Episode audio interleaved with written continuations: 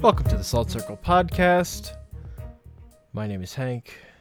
With me today is Ben. Hey, Sup? uh, you know, the huge, as you do. Totes huge. Totes huge. Oh boy. Some some boomer just threw up a little bit, and they don't know why. I think everyone threw up a little bit. I don't. I don't think. I don't think me saying that is okay with anybody. yeah, I'd agree. It's pretty. It's a pretty disgusting phrase you just opened with for this. Really sets the tone. Well, I mean, I've been having a horrific experiences in the video game I've been playing, so it's all about poop. Yeah, you know, I've seen some of your tweets, and they're looking a little spicy. Not gonna lie. Uh, Dragon Quest Builders 2 is a wild time, but today we're here to talk about old shit, Yeah, like I mean, not stuff, fresh. stuff that was also disturbing, probably more so to the people of the time. Yes. No. We'll, we'll get into that. The the most egregious the thing is the, the part where Psycho yeah, you have to have the psychologist come in and explain the movie to the audience at the end. Yeah, yep, it's good stuff. Yeah, we're, we're talking about Hitchcock. Well, four We're Hitchcock films, about not the Four not Will Smith Hitchcock. Different No, not that movie. Hitchcock of the Alfred variety. Older movies. Yeah, you know, because it's our it's our old movie month. Yeah, old movie month. Yeah. Sort of. Uh-huh. From a certain point of view. It's our old movie excursion. Yeah, that sounds better. Enterprise. I mean, I I guess like aside from Psycho, really no knowledge Yep. of Alfred Hitchcock aside from the fact that like he's ah, what's the he's he's deep enough into like popular culture that I I Mhm. recognize like his uh, his cameos. Like I I would I could see when it was him. I know what he looks like. I know his name. I know he did Psycho. Yeah. He really likes A lot of the trailers for his movies were him just explaining the plot to the audience. Oh, that's great. the premise. uh, That dude's fucked that up. TV show, Alfred Hitchcock Presents. Was it also fucked up? Probably. Like like it, yeah, I mean, it was just short stories, basically. Okay. Short thriller stories. Like I don't know, man. I was expecting I like I knew Psycho, of course. I like Uh huh. Not the not the intricacies of the plot actually, but like en- enough. Um hmm I was expecting that's the the, other one that got that you knew of from the most from popular culture. Yeah, yeah. Okay. I mean that shower scene, right? Like that's Yeah. the that's the Pretty the- famous. Yeah. Um I didn't expect the other movies to be like as maybe not equally, but like they're all fucked up. Everybody's psycho, really. like I was expecting not that. It was good sort Uh. of sometimes. I will, you know I mean, what? people aren't that fucked up in North by Northwest. No, no, that one's not. That's like the least. Yeah. There's not as many mental issues in that one, certainly. Um, Uh-huh. though that one pissed me off the most, but we can Wow. we'll get there when we get there. Yeah. For some reasons. Um, Uh-huh. I think my favorite out of all of them was Rope. I suppose we should say which ones we Nice. we looked at. We looked at Rope. Uh, we looked at Strangers on a Train. Uh, what was the North by Northwest? Yes. Okay, I knew it had Northwest in it, but you know, uh, and then Psycho, of course. Yeah. So, Mhm. yeah, Rope, Rope really stole the show for me. Rope is fucking great. It was very good. Literally had never heard of it in my entire life. Yeah. So Rope is one I watched mostly after me and my friends watched it after he- learning the fact that it's basically one take or it's one sh- continuous shot. Like limitations of the time, it's not that because they only have so much film and it can fit in a camera, so it cuts usually by like zooming into someone's back. Yeah. But other than that, the whole movie is it's set. It's much more like it's play like in that it's one continuous take on the the actors who have to act for extended periods of time without breaks. Yeah. So, funnily enough, when they made this movie, it was like they had to shoot it a lot of times. Hmm. They had, sh- sh- had to shoot for like eight days, and Yeah. for this movie, that means that like seven days of footage they couldn't do, and then they had to do reshoots too. so I Had to put it on a bunch. I read a little bit. I not like not Alfred not not Alfred Hitchcock's Wikipedia page, but like for Psycho, just because I knew that one had like Yeah, a lot of iconic shit in it. Um, just was like brushing up. I mean, I looked at all the films because it's been a while since I had watched them, but hmm I forget was he was he notorious for like doing a shitload of retakes or like getting it perfect in one shot. I know he was a perfectionist. yeah. I don't know. Hmm. I really don't. I don't know. I swear I read either way on that one. Yeah. Or maybe just maybe I'm like muddling it up and it's like in the middle Mhm. where he didn't like to do them, but if something was wrong, he would force everybody. Like wasn't he really hard on the like everybody involved? like he demanded perfection or whatever. Yeah, Yeah. was uh, uh, kind of a, a tyrant of a director. I would say. Ah, well, it worked. he got good results. it, it produced it produced good movies. Um, but yeah, I picked these four movies mostly because Rope, Strangers on a Train, North by Northwest are three of my favorites, and Psycho is just like we gotta watch Psycho. That one's important. well, yeah, that's like the Um, the Casablanca of the bunch. the other like the big ones I some of the bigger ones I left out are the other Jimmy Stewart ones, but I'm like, but Rope is the best one. So Rope is so it's good. not the most well known one, but I would say Rope is it is definitely my favorite of the Jimmy Stewart ones, as opposed to Rear Window. I think it's usually or Vertigo and Vertigo are two of the ones that are held up the most. Vertigo sounds familiar. I mean that one, I think replaced Citizen Kane on the AFI's greatest movie of all time poll. Mm, okay. What's it about? Um, I mean, loosely, obviously. a. I mean, mostly it's about a dude. Jimmy Stewart gets obsessed with this woman who looks like someone who died, but and then there's you know plot twists, and Yeah, also he as has vertigo. Yeah, as you do. Okay. Yeah, it's it's way more psychological and less. It has less of Hitchcock's humor in it. I would say, Mhm. at least in terms of the dialogue, which is one of the reasons I don't like it as much. Sure. But- and I mean, rope is is- like all dialogue. it's like a hundred percent dialogue. Uh huh. That's not true. There's a lot of mean- filmmaking because with those contiguous shots, but the it goes from day to night over the course of the movie. So every time the camera isn't looking at those clouds, they are moving them off screen. Yeah. no, it looks there was some there was some great shots. Um one of the one of the ones I- that I remembered was or that I liked that I remember specifically was it's I think the camera is like you're seeing stuff from a side view and it's just like focused in on the Yeah. the the trunk, I guess, whatever the actual Mhm. term is that they use.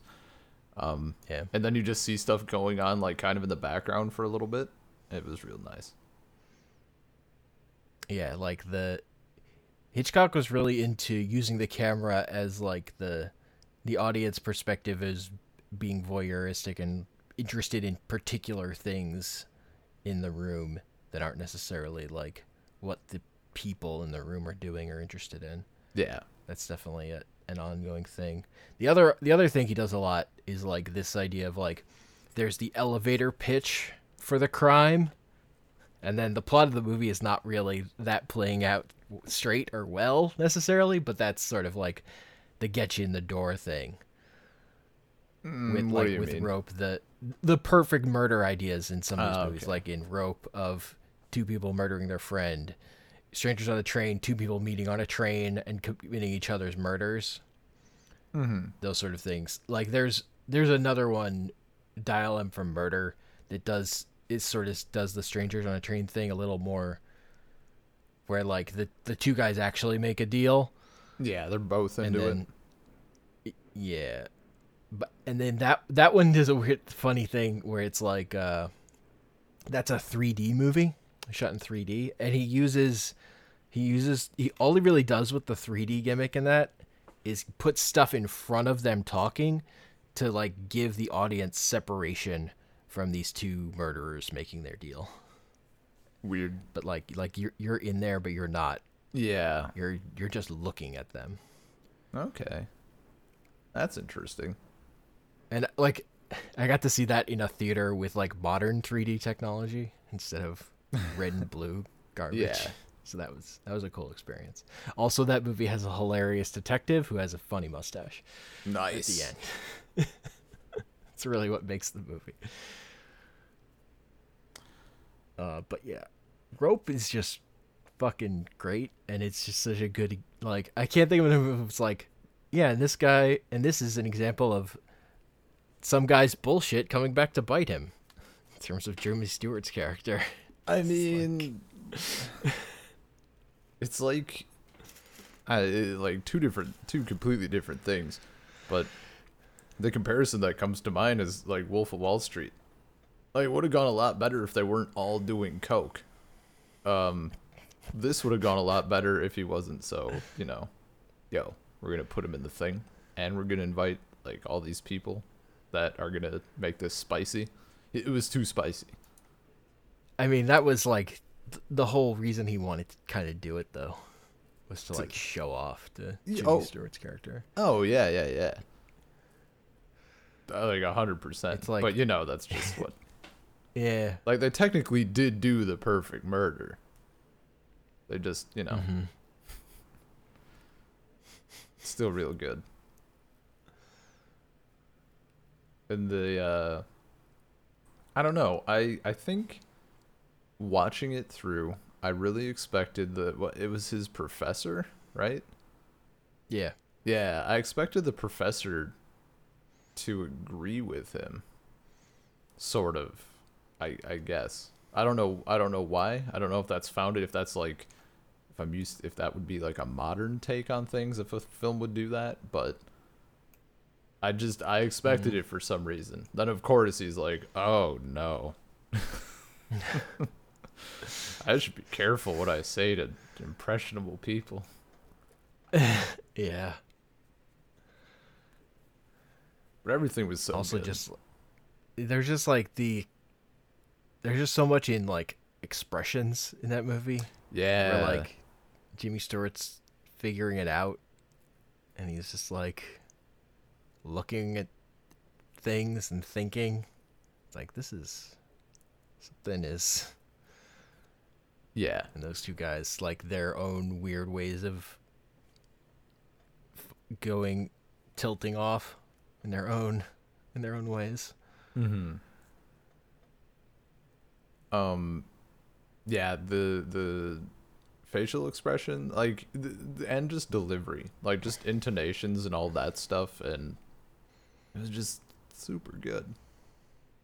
Like for a, a yeah I don't know. Like it's one of those. It's almost uh, kind of, kind of like a destination wedding, where like sort of nothing happens, but also a ton of shit happens. But it's like mm-hmm. it's just all that juicy dialogue, which I think this Yeah. kind of it hit at a good time because I had seen Destination Wedding. I had seen like there was an episode of of BoJack Horseman, and literally the whole thing is him just monologuing for thirty minutes. Like that's the whole episode, and it's great. So mm-hmm. I already kind of was like, I was kind of feeling this a little bit.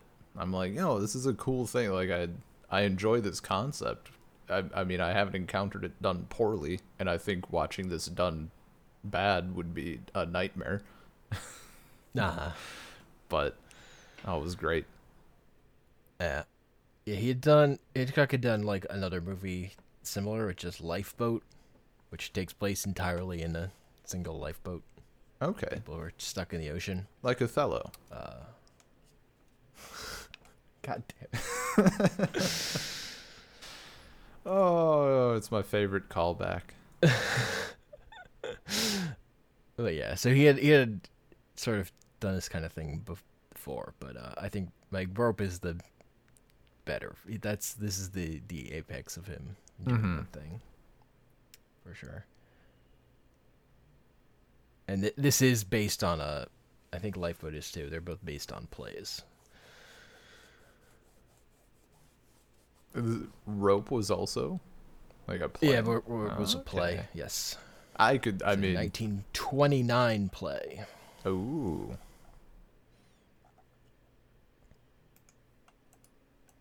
Yeah, I um. Because Psycho was that's a novel, right? Yeah, it's a book. Okay. Man, I yeah, I didn't. I mean, it makes sense, especially earlier when you were talking about like just the with with the takes. That makes it Mhm. more play like. That makes. Yeah. Yeah. There's like near the end there's like one hard cut in the middle of a scene that's like pretty jarring if you're if you're paying attention for that at all. But Mhm. otherwise he's generally doing the cuts by like zooming the camera into someone's back. Yeah. And then there's just that piece of rope, man. It's just a good i the good like this rope matters. This is important. We're gonna put this right here. and like the the characters are doing it intentionally too. And then you have you have this knowledge. You know the thing that's hanging over this whole party that none of the character most a lot of the characters don't, and some do. Mm-hmm. Yeah, he's just and he's just such a dick. Like, um, Brandon. Yeah. Like he's just like, let's put all the food on it. It doesn't Yeah, make like, sense to put the food like- on this piece of furniture, but let's do it. Yeah. We've got to call it all the attention to it. You've got to put big flashing neon signs pointing at this thing. Yeah. It's like it's so much. Do they yeah. I forget, do they like do they play with the idea that uh, that like Brandon wants to be caught? I honestly forget if that comes up, but I feel like he would like Jimmy Stewart's character would mention it. I mean, he definitely wants um, Jimmy Stewart's character to know. He That's, wants like, him to catch him specifically. Yeah, Well, I know he for him. Yeah, like at a. I know he wanted to be. Hmm. Yeah, because he wants like he wants the validation, right? Like, oh Yeah. man, you took my concept and you applied it, and it's so great. I'm so proud of you. You killed someone. Good job. Yeah.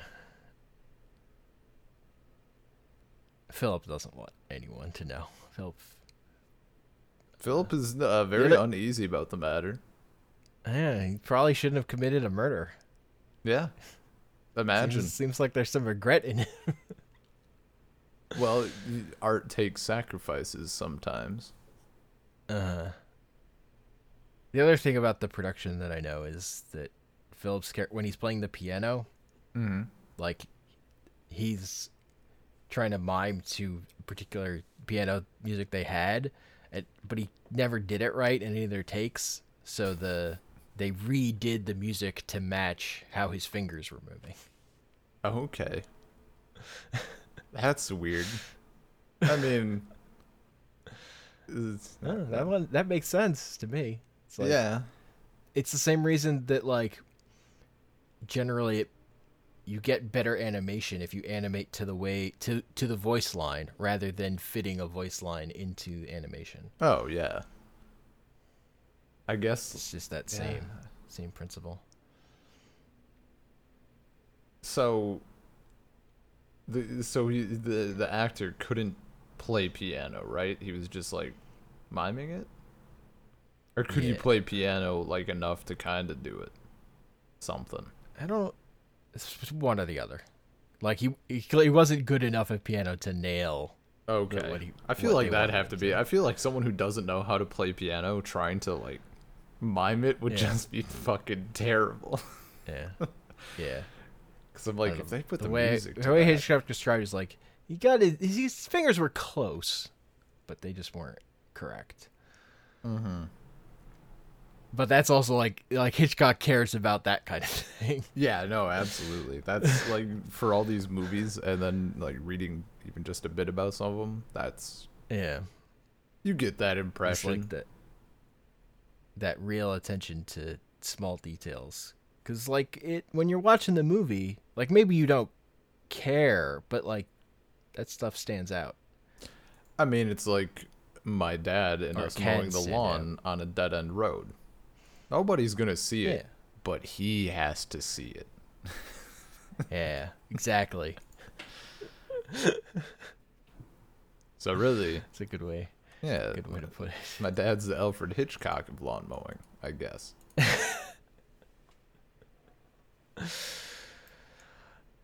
uh, So, next we have Strangers on a Train. The main character is really unsettling. Who guy? Yeah, You find him unsettling? he's the guy is the one who's like, "Yo, let's let's murder people." No, guy's the tennis player. Oh, He's he's the one who's I am then referring you to uh, uh, Bruno. Bruno. Yeah. Bruno's unsettling. Yeah. I mean, Guy is also unsettling. Tennis like one, one of my favorite Ugh. moments of this is just like after Bruno has committed the murder and he goes to find Guy and Guy's like at his door Mm-hmm. and Bruno's across the street going, hey, "Guy, over here, Guy." Yeah, that's like the scene that I have in my mind also. He's just He's a creepy like dude. Not. Mm, yeah. I just I find this one fun because it's like, imagine the perfect murder, except one of the guys is not into. yeah, yeah, they definitely could have both gotten away with it, but someone decided to bitch out a little bit. Someone like really, it was one person came up with a perfect plan for a murder that required a stranger, and the stranger's like, "Are you fucking crazy?" Yeah. I mean, and then like and then and then the other way to look at it is like you're just which i think this is the way the trailer sells it which is if you're just on a train and some fucking evil stranger comes up to you and gets you involved in this fucking murder plot that just you don't really have any control over but suddenly you've just got this evil person involved in your life just because you talked to some stranger on a train Yeah.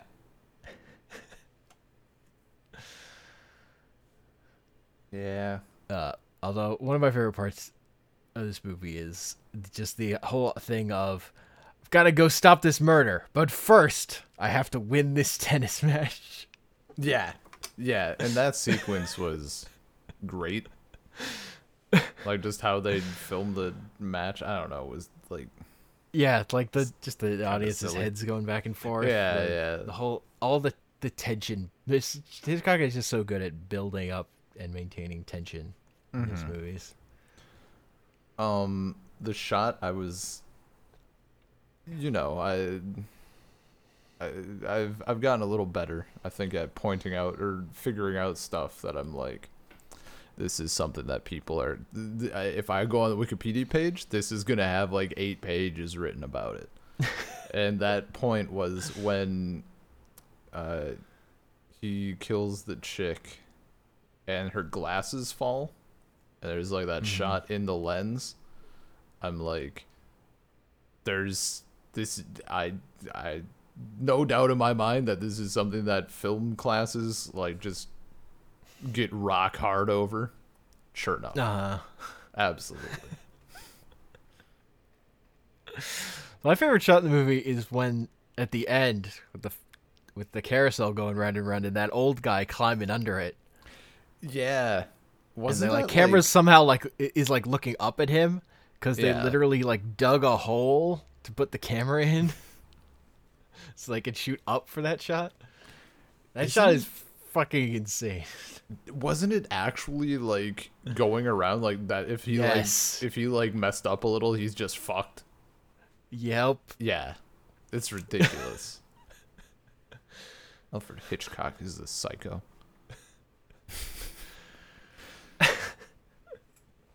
Yeah, that was that was a hell of a scene. I guess I didn't even think about uh like the camera placement. Maybe that's that's probably something I just like take for granted in like a modern film. Like, oh, the camera's under like- him. Okay. It's also because cameras are much smaller these days. Yeah. Yeah. As opposed to giant tanks. Yeah.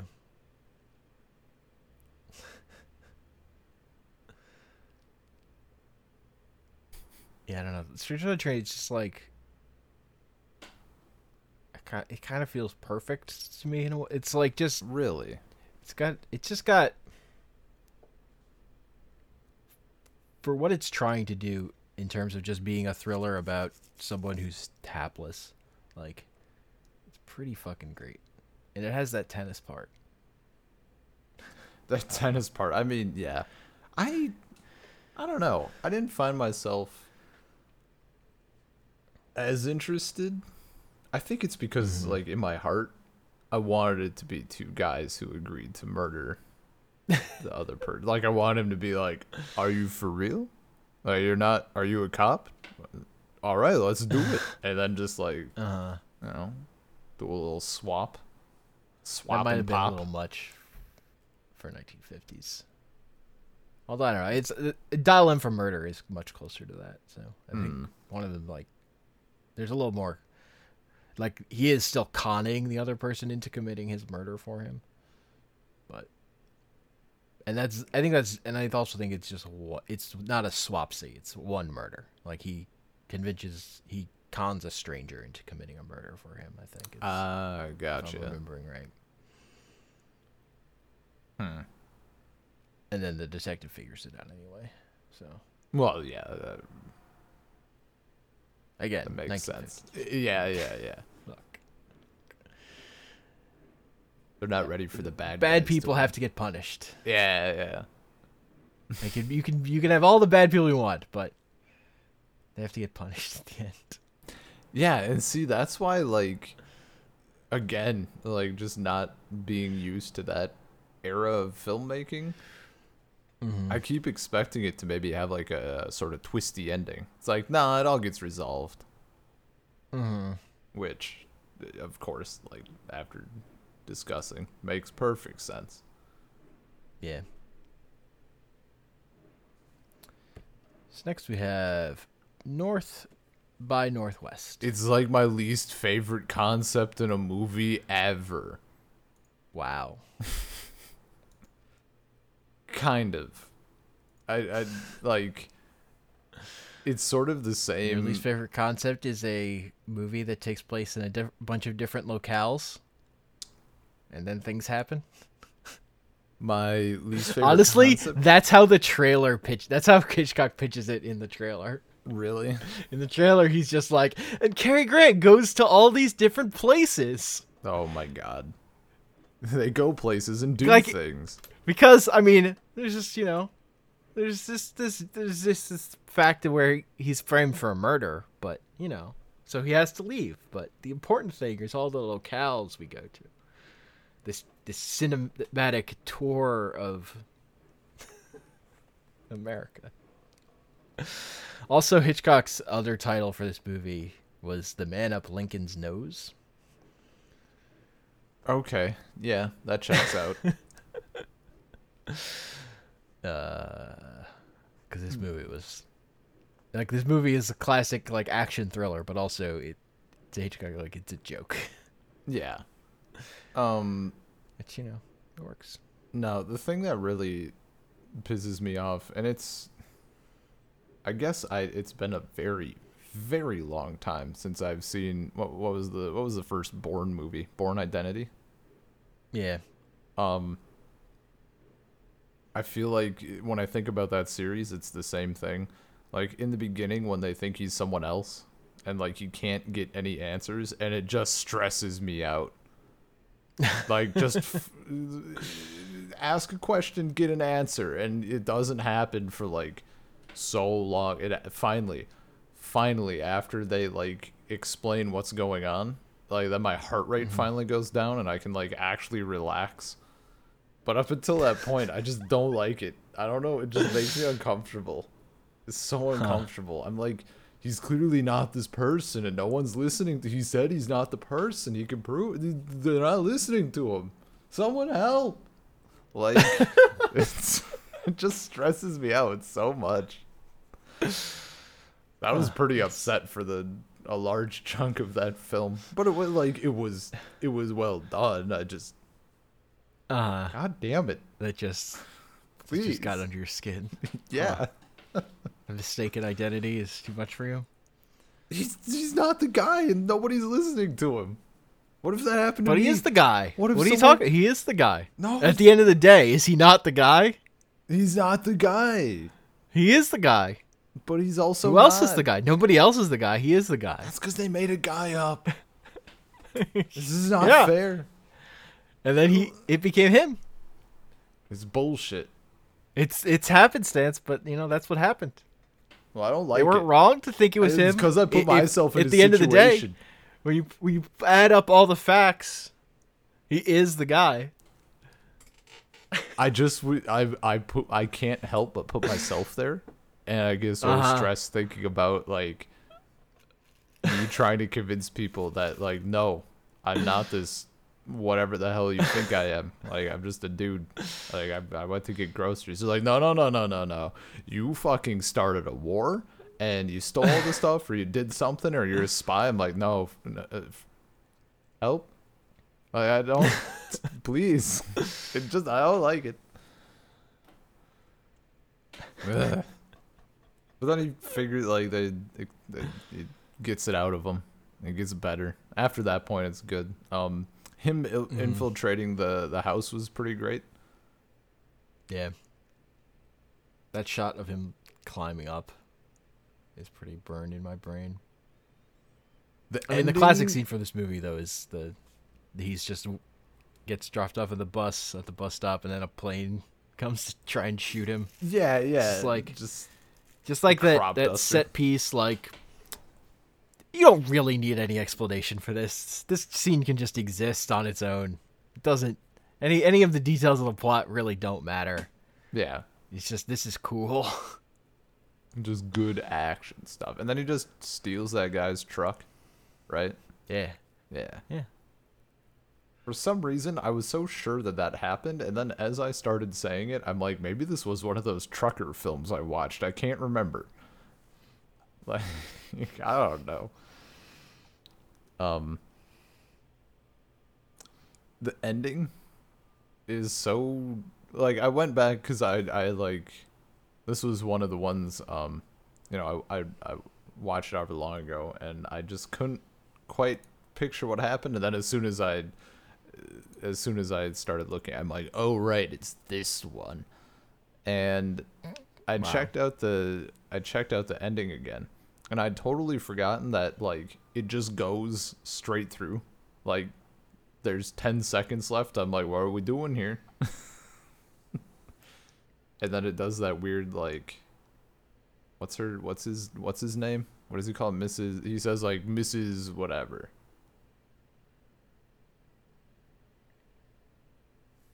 Mrs. Townsend? yeah is that is that what he calls her Yeah. yeah and then he like pulls her into the bed And then there's like that gratuitous shot of a train going into a small hole. like, I'm pretty dense, but even I picked up on that one. 1950s. Yeah. so that's pretty good.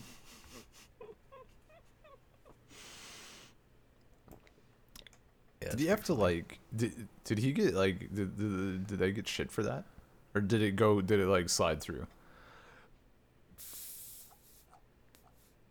I don't know. I probably slid through. Hmm. I mean, we're only a year away from Psycho, and think of how much more Psycho. Like Psycho is kind of scandalous for its time. Yeah. But- No, Like, this. I mean, really, he's just showing a train going through a hole. It's fine. Whatever. I could just like someone tries to call him out. I like, what are you talking about? They're on a train. The train went through a tunnel. Get your mind out of the gutter. I can't help what you, per- what your perverted thoughts are. It has nothing to do with me. but also, I it, it, Hitchcock would also call himself celibate a bunch, which is hilarious. Not true, but it's a thing he would say. I've heard him say it. It's like I wouldn't stream of such a thing. Just giving the audience what they want. Mm-hmm. Which is also his explanation for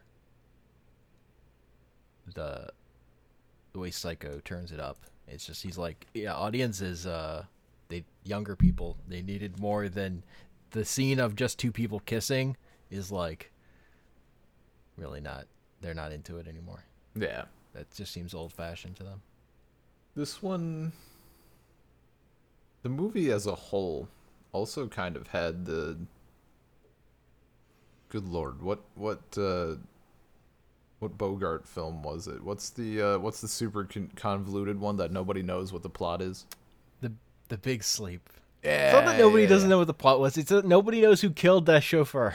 Okay, but also like the the plot is just straight confusing. Uh, Um, I know, but mostly, it's just it's just that oh, g- that other guy got murdered in an know it- unrelated way. you know it mostly, and how many times have you seen it? A lot. Yeah, see. Um, but it had like it had a similar feel. Like I got a, you know, get like a James Bond feel from Yeah. it, pretty much, Mhm. and it it shared that like the this film style of humor, and then like the spy stuff, the just how all that was handled, had that Mhm. tone, which was like I find enjoyable. I like old James Bond stuff, at least the Sean Connery ones. I don't, but that's Yeah. Old, old, old James Bond movies put me to sleep. Except the Man with the Golden Gun, which is offensive and terrible, but it's like one of my favorite bad movies. See, I haven't. But that don't one has I've seen that Christopher one. Lee in it, which Okay. makes a big difference. Yeah, I've only seen. I've only James Bond seen is the- basically the villain in that movie, or another villain. There's a villain. pretty There's. James Bond, and then there's Christopher Lee who kills the real villain. And then like the movie's like, oh, I guess we also wanted him to be the bad guy, so I guess he's like trying to do bad stuff too. And all and but like up to that point, all he wanted to do is kill James Bond. He has like a Gotcha. fun house with a uh, small person who is Good his lord. butler, and he hunts people. He also has three nipples.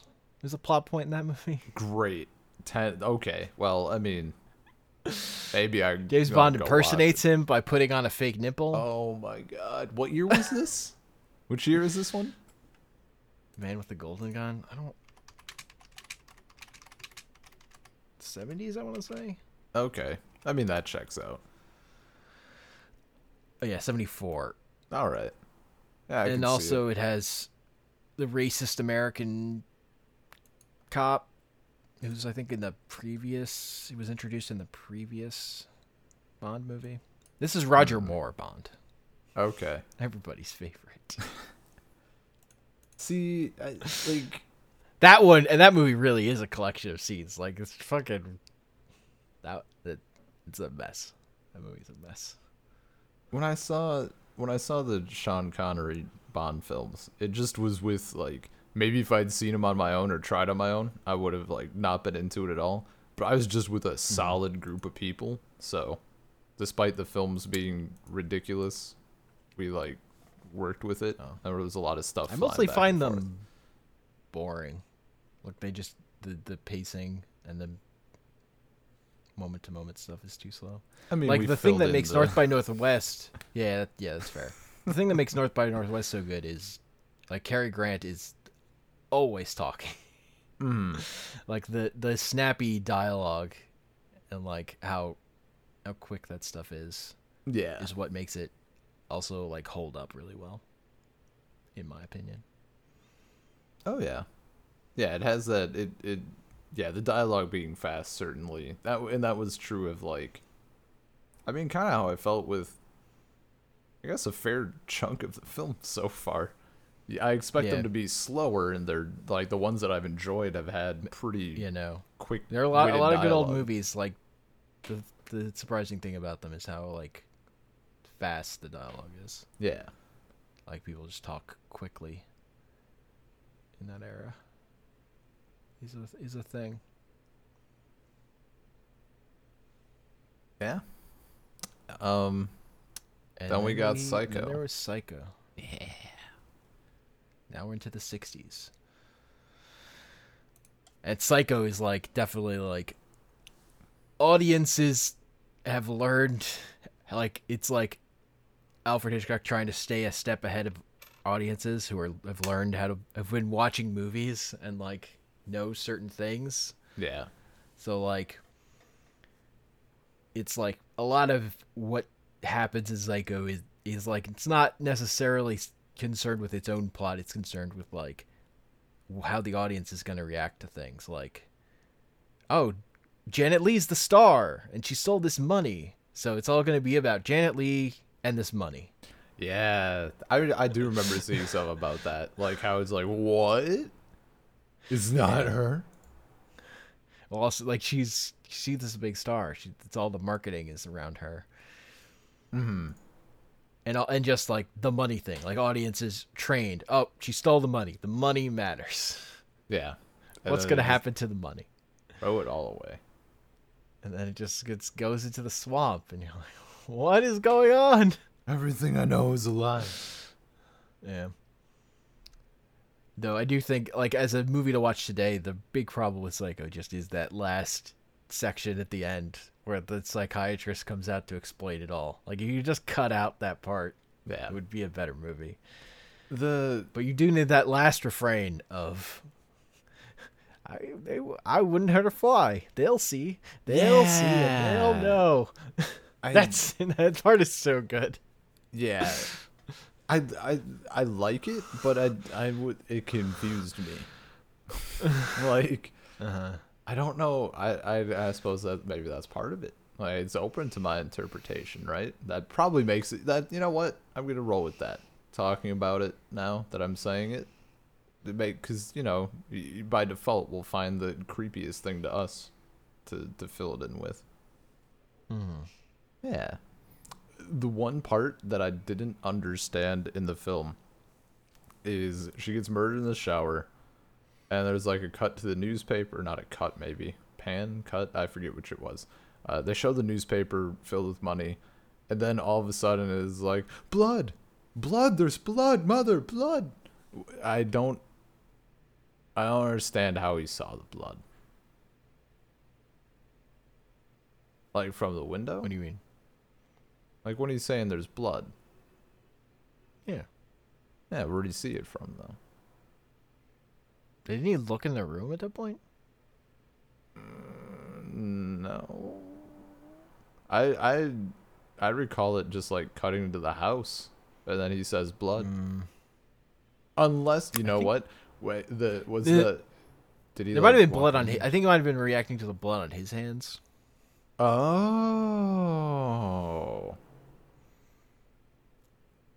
Okay. So like on a first and like watch, presumably all, like the blood on his mother. Okay. So on a first watch, you're like, oh, you like saw the blood. Okay. But but looking back, yeah, I suppose if he's also the one who did it and all that, yeah, I didn't even. You know what? Yeah. I didn't even think about that angle. Hmm.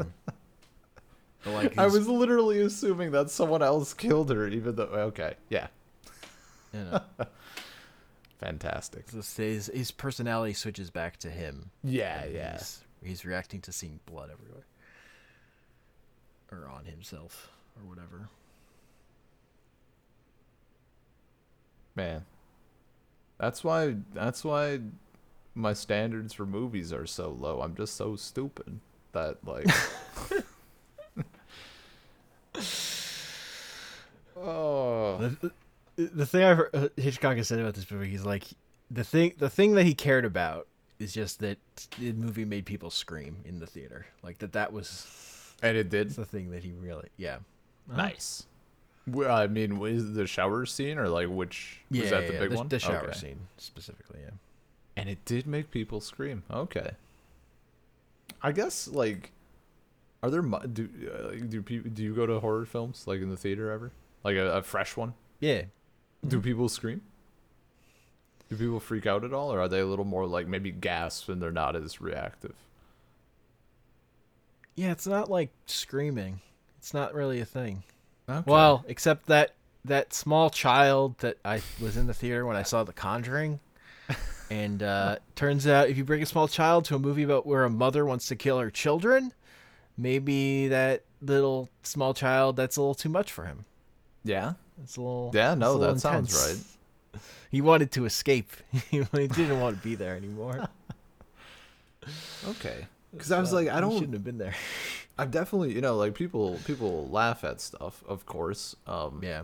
like seeing seeing uh Star Wars episode 7 like that had the the opening night um uh what's the word I'm looking for that opening night energy where people are like clapping and fucking cheering and stuff um I I guess I've never I don't think I've ever seen a horror film in theaters or anything even close to one so I can't say that I've ever heard someone like full on scream or even Yeah.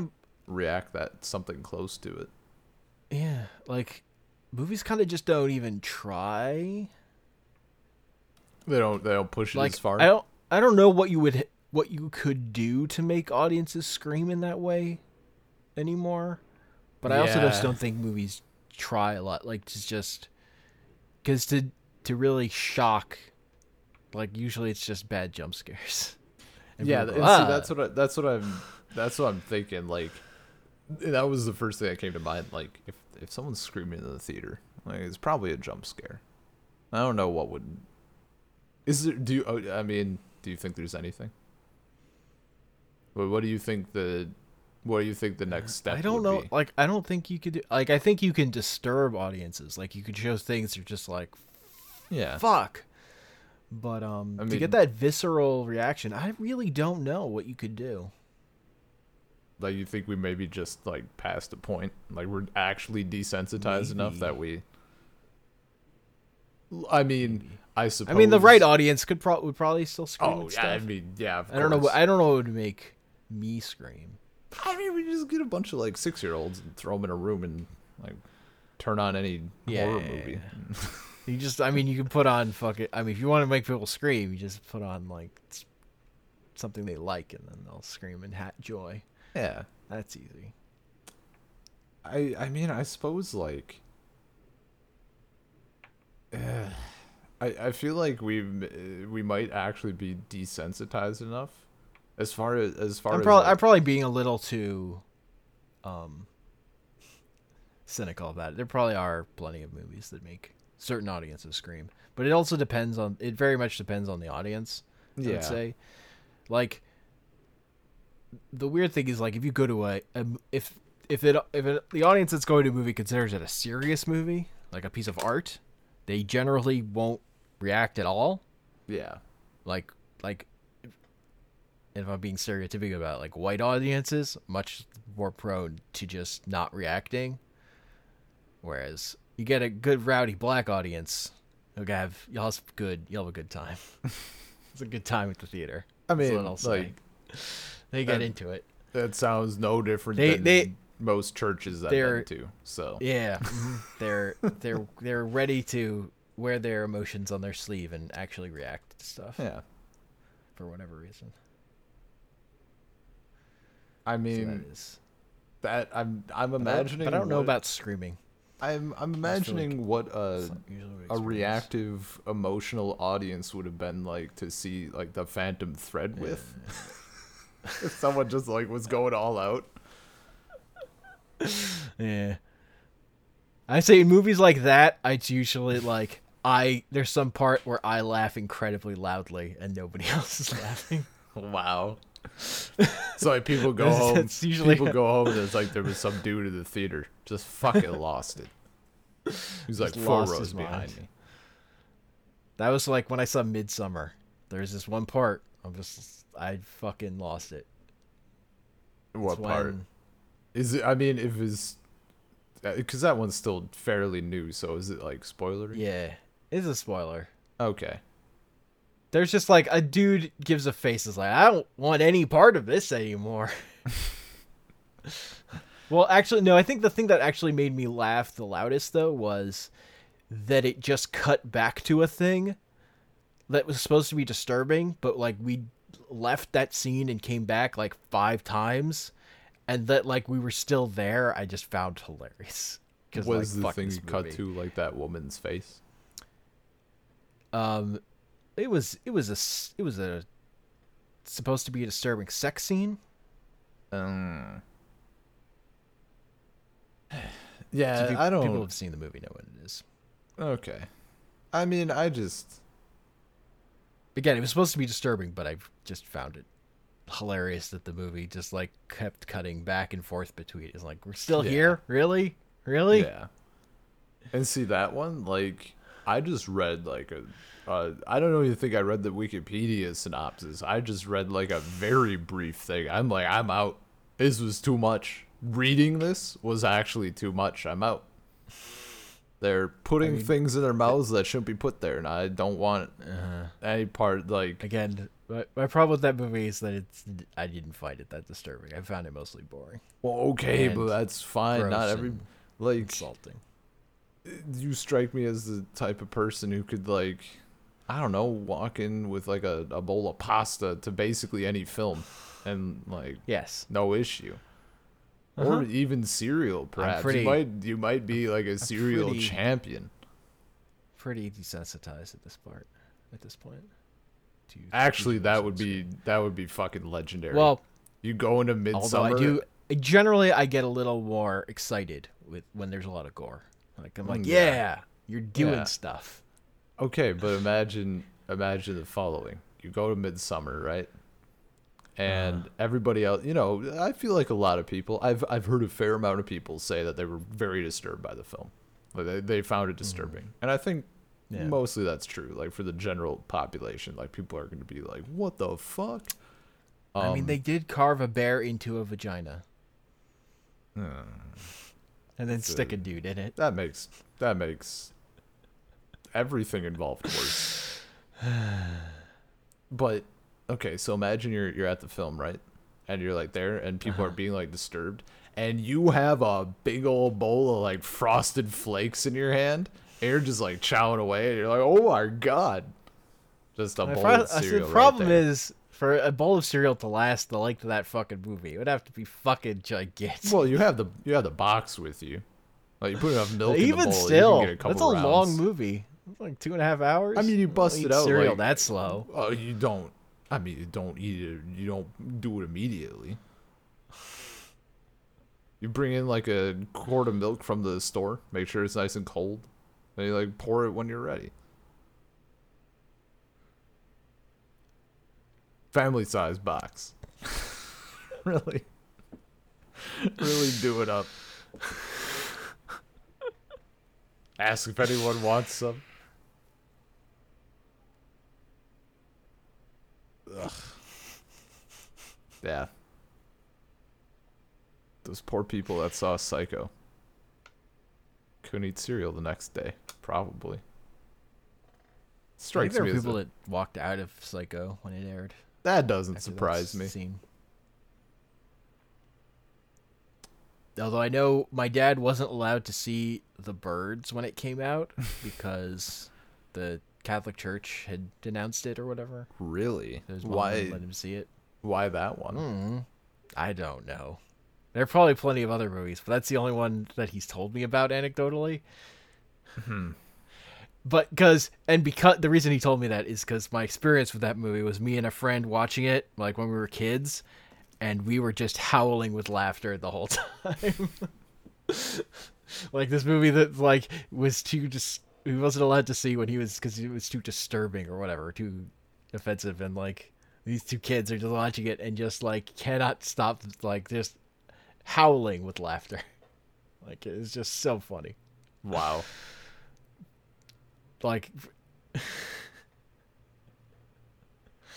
I mean, is that Uh. the, that's just the one where the birds are attacking, right? yeah, birds start attacking people. Okay.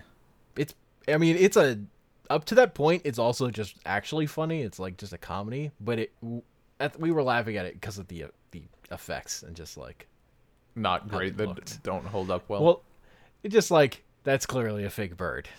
yeah. You know, Yeah. Yeah. and we're but also just like the image of a bird like pecking at someone.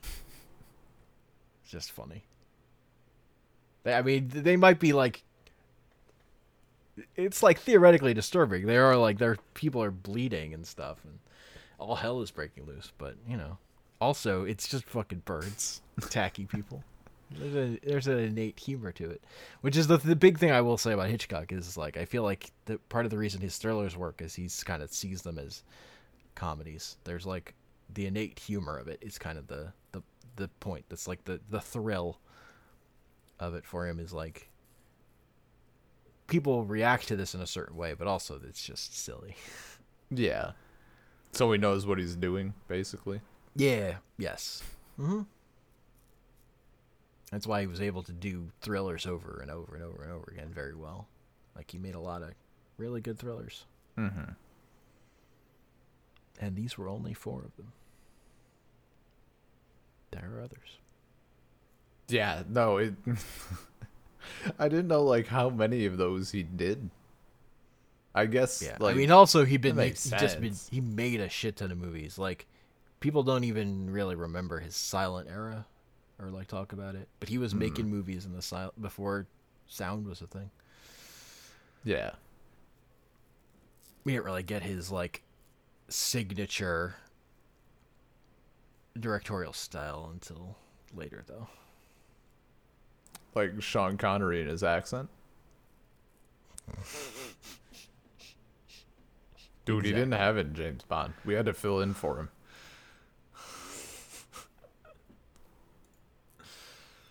They might have been toning it down, you know.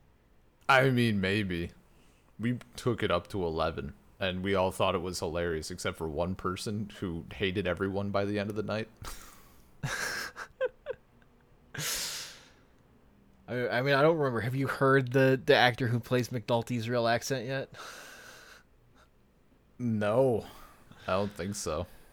It's uh, it sounds like a fake accent. the way he actually talks. The way he actually talks? I, Yes. I mean, what accent is it? Like what? Where? Like what region? Um, I forget exactly where he's from, but he's British. Oh, okay.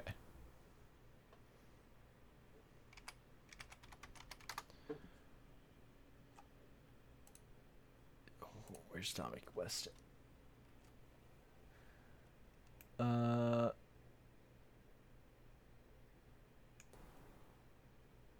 Yeah, yeah, he's from England. I don't know. I don't know the the correct descriptor for his accent, other than that it's ridiculous. I mean, It's is it like what you would do if you were making a fake accent? Is it? Is it? You'll just have to. You just have to listen to it. You'll just have to listen Oh, to it. yeah, finish like immediately. Yeah, immediately after this, you know what I'm doing. Yes. Is it? Is Yes. it like Hugh Laurie, or is it more uh separated? I guess. That's. I think that's close. But that same level of like what? I mean, just the fact that he's British, like I would have never guessed. Much There's like so Hugh people Laurie. on the wire who are British, like Stringer Bell, super British. What? Yeah, Idris Elba, very British. No, he's from he's from Baltimore.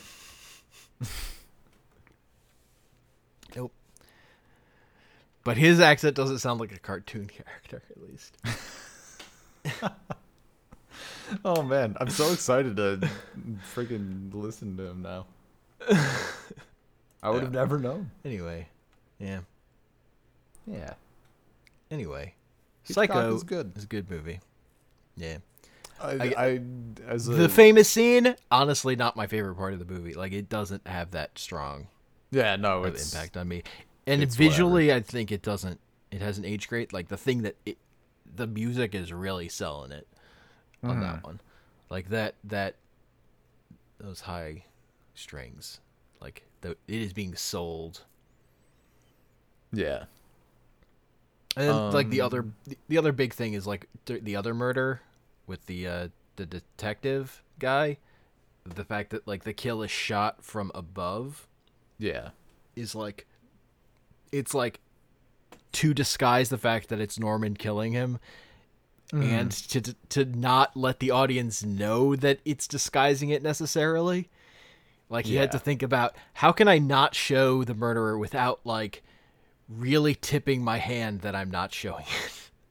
yeah yeah So like, the- like the focused on that Doesn't isn't just like super focused on who the killer is. um if you had to okay well i had i had a question but it's been replaced with another one first. Uh, i see that he did mr and mrs smith. Is that like mr and mrs smith? Like the one where they're both agents for separate separate things and they're like sent to assassinate each other? Because i saw like i saw was there a remake I guess if it if it was a a remake. Cause I I know the one Um. where they're like separate. Uh,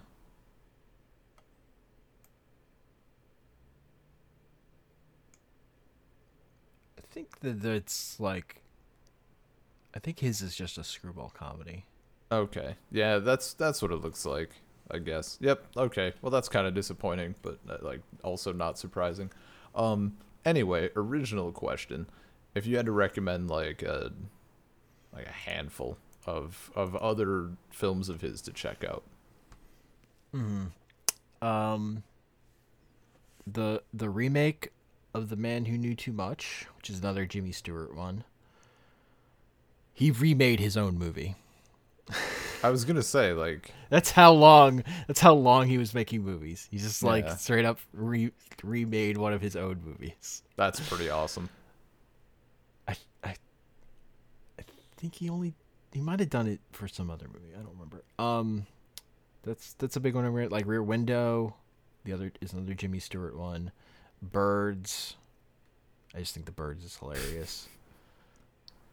Um, and it's purposely hilarious. Like it, it is. It is. There's a lot of comedy in up into the the part where it's like becomes horror or whatever. Yeah.